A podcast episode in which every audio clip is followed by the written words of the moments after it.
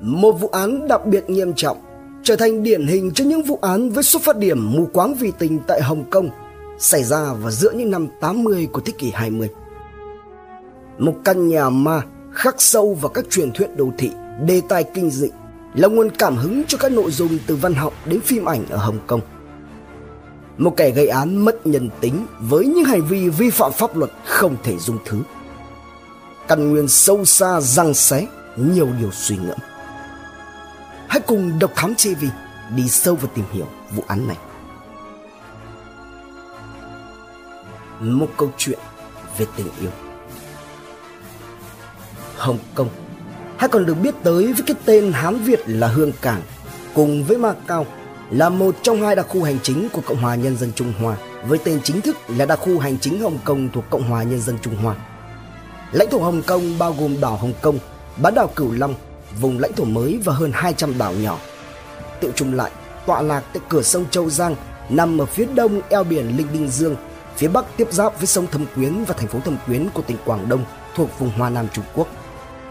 Tổng diện tích của Hồng Kông chỉ vỏn vẹn hai nghìn bảy trăm năm mươi lăm ki lô mét vuông, tương đương chỉ bằng khoảng hơn tám mươi phần trăm diện tích của thủ đô Hà Nội nước ta. Thế nhưng Hồng Kông lại có mật độ dân số thuộc vào hàng những khu vực cao nhất trên thế giới, với bảy nghìn hai trăm bảy mươi mốt người trên một ki lô mét vuông, tính đến ngày tám tháng hai năm hai nghìn không trăm hai mươi ba. Chính vì diện tích khiêm tốn, trong khi lại đông dân, nên nhà ở tại Hồng Kông là một trong những vấn đề tương đối đau đầu với nhiều hộ dân. Có những khu nhà ở công cộng có lịch sử lâu đời, xuống cấp, thậm chí gắn liền với những câu chuyện tâm linh như ma ám. Đây là thuật ngữ được người bản địa sử dụng để chỉ về những căn hộ, tòa nhà khác thường, được coi là nơi sinh sống trú ngụ của những vong hồn quái gở, từ những người quá cố có liên quan đến chủ của những địa điểm đó. Sự ám ảnh đến từ linh hồn của người đã khuất, cùng ảnh hưởng của các sự kiện kích động hoặc bi kịch trong quá khứ, như là ra đi do bị gây án, do tai nạn, do tự kết liễu chính mình. Bằng đó, chuyện luôn đi kèm với những tình tiết, những minh chứng cụ thể về việc người sống ở Dương Giang bị ảnh hưởng và chịu trận, bị chọc phá, bị dọa nạt ra sao. Xong cuối cùng thì cũng lại đầu vào đó, sẽ luôn có người vào ở.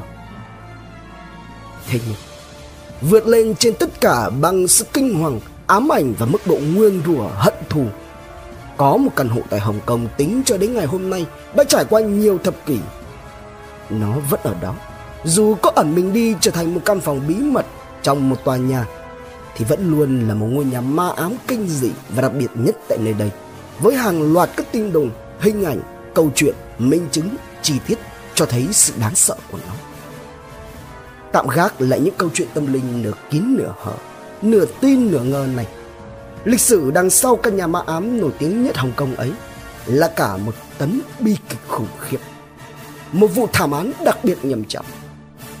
Tất cả bắt đầu bằng một câu chuyện về tình yêu nam nữ.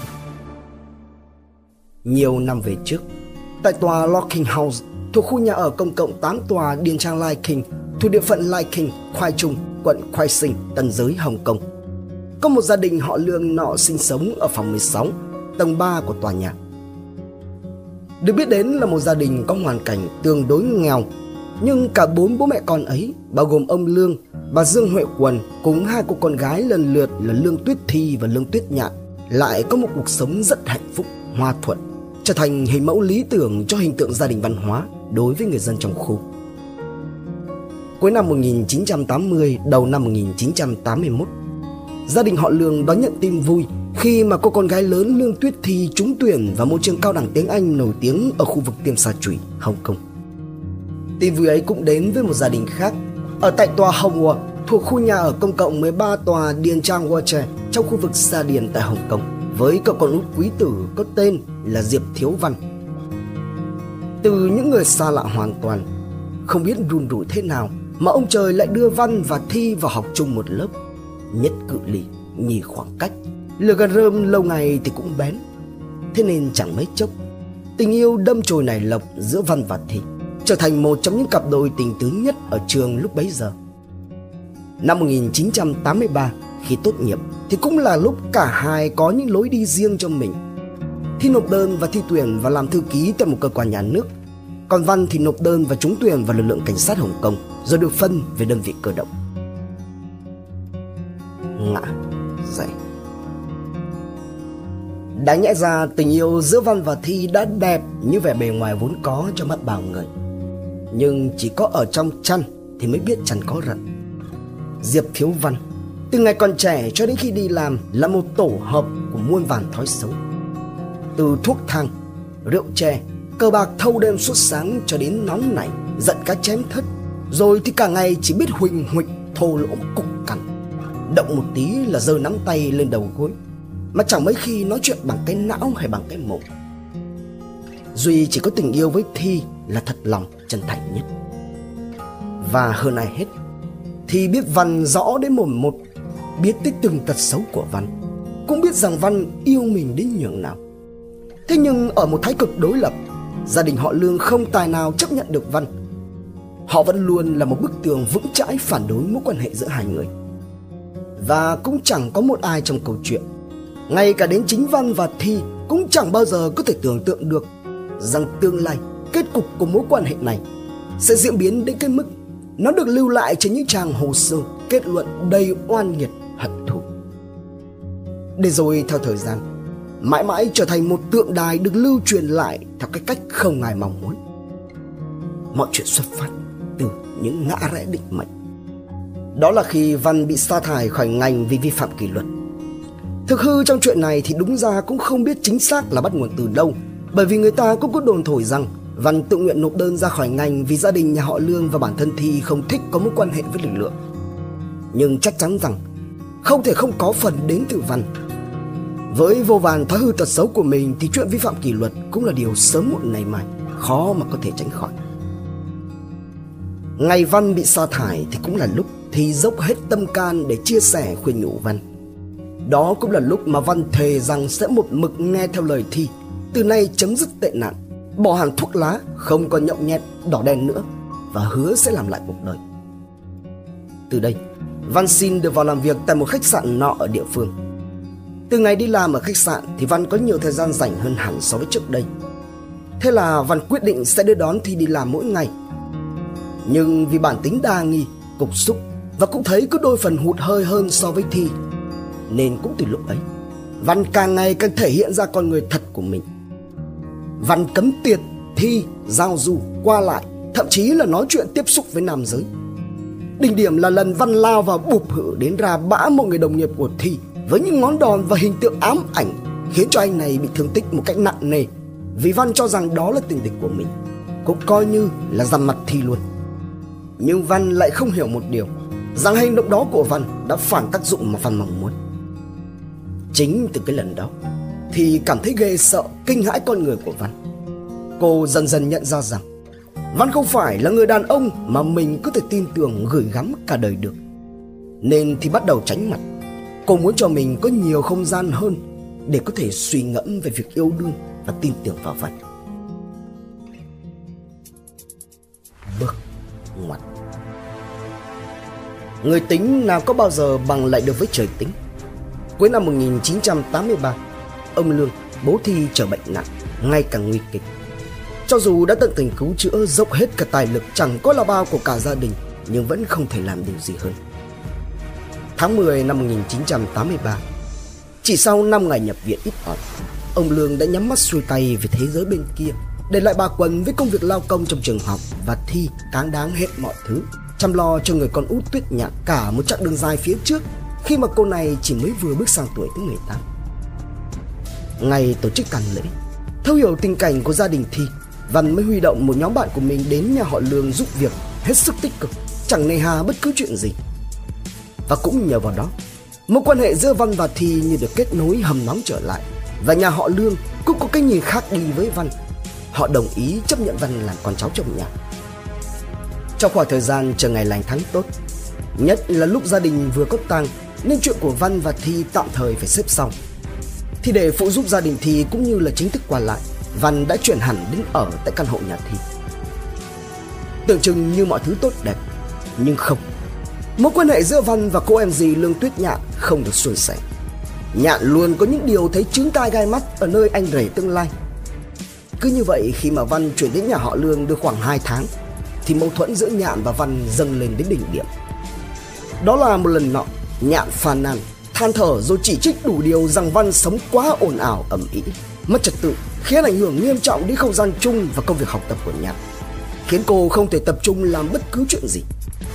Nhạn nói ra nói vào một hồi thì tự dưng Văn nổi khùng lên, láo đến tát, đấm, đá nhắm thẳng vào Nhạn mà túi bụi, khiến cho cô em dì vỡ mồm, môi sưng vều lên, toét ra, răng gãy còn khóe miệng thì rách. Nhận thấy sự việc quá sức nghiêm trọng, không can ngăn nổi Văn nữa, bà Quần và Nhạn mới bỏ chạy, gọi điện báo cho cảnh sát. Sau vụ việc, phía cảnh sát và nhà họ Lương yêu cầu Văn phải chuyển đi. Văn thì cũng vui vẻ đồng ý, dọn đồ cút ngay, vì thực ra trong thâm tâm Văn cũng đã chẳng còn lưu luyến gì cái việc ở lại nữa. Khi ấy ai cũng đồn thổi lời ra tiếng vào rằng chắc chắn vụ việc hành hung Nhạn sẽ ảnh hưởng nghiêm trọng đến tình cảm giữa Thi và Văn, cũng như là mối quan hệ giữa hai gia đình họ Diệp và họ Lương. Nhưng không, đâu lại vào đó. Khoảng tháng mười hai năm một nghìn chín trăm tám mươi ba, nhà họ Diệp tổ chức lễ cưới cho chị gái của Văn, thì người ta vẫn còn thấy ba mẹ con nhà họ Lương đến tham dự, thậm chí là còn rất thân mật với nhà họ Diệp. Đáng nhẽ câu chuyện giữa Văn và Thi hay hai gia đình sẽ chẳng còn gì nhiều để nhắc tới nữa, nếu như nói đúng theo kịch bản là hai người đi tới kết hôn, sống hạnh phúc mãi mãi về sau. Ấy thế mà không. Chẳng biết trời xui đất khiến thế nào, sóng gió và những điều oái oăm vẫn chưa dừng lại tại đó. Bề ngoài thì trông có vẻ là tình cảm của đôi nam nữ vẫn còn bền chặt sau hàng ngàn chuyện xảy ra. Hai bên gia đình chồng vẫn rất nhã nhặn thân mật với nhau, nhưng bên trong lại chẳng biết như thế nào. Có lẽ là còn có uẩn khúc gì đó, cũng có thể bên trong không phải giống như bên ngoài mà mọi người nhìn thấy. Chẳng thế mà vào ngày thứ sáu, tức ngày bốn tháng năm năm một nghìn chín trăm tám mươi tư, bà Quân khi đang ở nhà thì bất ngờ nhận được cuộc gọi điện thoại đến từ Văn. Qua điện thoại, giọng Văn tỏ vẻ gấp gáp, hoang mang vang lên, báo cho bà một tin động trời. Đó là chẳng hiểu vì lý do gì mà Thi trong lúc đi làm thì đột nhiên phát bệnh, triệu chứng khó hiểu nên ngay lập tức được đưa đi cấp cứu tại bệnh viện Queen Elizabeth, cách căn hộ nhà họ Lương hơn mười ki lô mét. Đây là một bệnh viện lớn nằm ngay giữa trung tâm Cửu Long, ngày nay có địa chỉ tại số ba mươi đường Gascogne, Jumandia, ngay kế bên tiệm xà chùy. Nghe Văn nói chuyện như vậy, cộng thêm nơi con gái được đưa đến là ngay gần chỗ làm, cùng với việc đã từng trải qua các cảm giác chồng mình đổ bệnh nặng mà ra đi nhanh chóng, nên bà Quân không nghĩ ngợi nhiều, ngay lập tức gọi thêm Nhạn rồi cùng đi. Nào ngờ khi đến nơi, tìm khắp cả bệnh viện lớn nhưng vẫn không tài nào tìm thấy được cái tên Lương Tuyết Thi.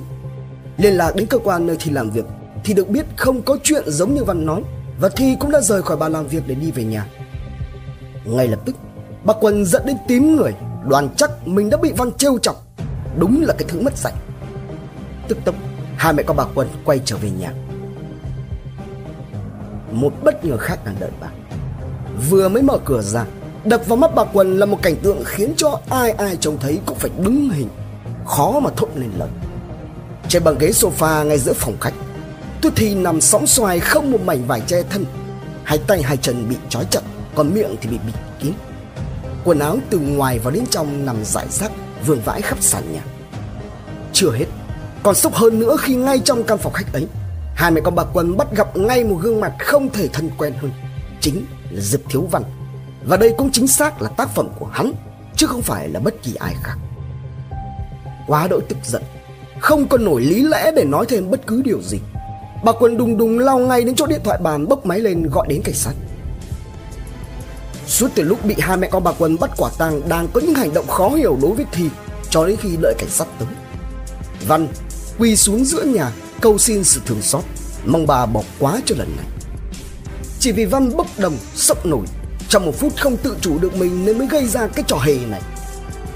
Chẳng biết diễn biến cụ thể tiếp đó ra sao, chỉ biết là khi cảnh sát đến nơi, đã lại thấy bà Quân dịu lại, khác hẳn so với cuộc điện thoại lúc nãy.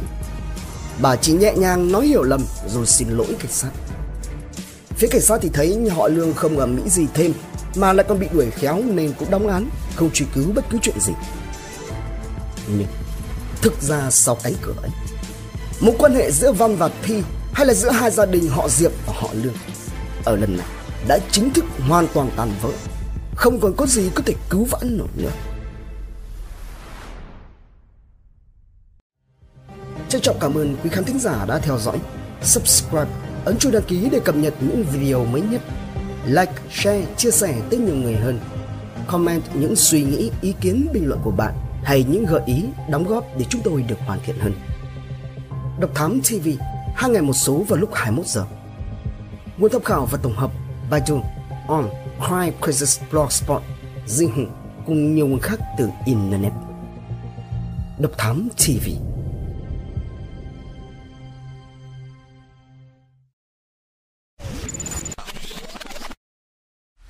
Theo dõi những nội dung vô cùng hữu ích và thú vị trên YouTube qua hệ thống kênh của Passion Studio. Ghé thăm kênh Độc Đáo ti vi để theo dõi những thông tin kinh tế, tài chính, kinh doanh, khởi nghiệp. Đến với Độc Lạ ti vi để khám phá những câu chuyện độc đáo và kỳ lạ. Khám phá những vụ án kinh điển và bí ẩn, cập nhật tin tức an ninh nóng hổi cùng Độc Thám ti vi. Hay tìm hiểu về lịch sử Việt Nam qua Bí ẩn Sử Việt cùng nhiều kênh YouTube bổ ích khác đang được xây dựng và hoàn thiện mỗi ngày. Passion Studio mang đến những giá trị thiết thực.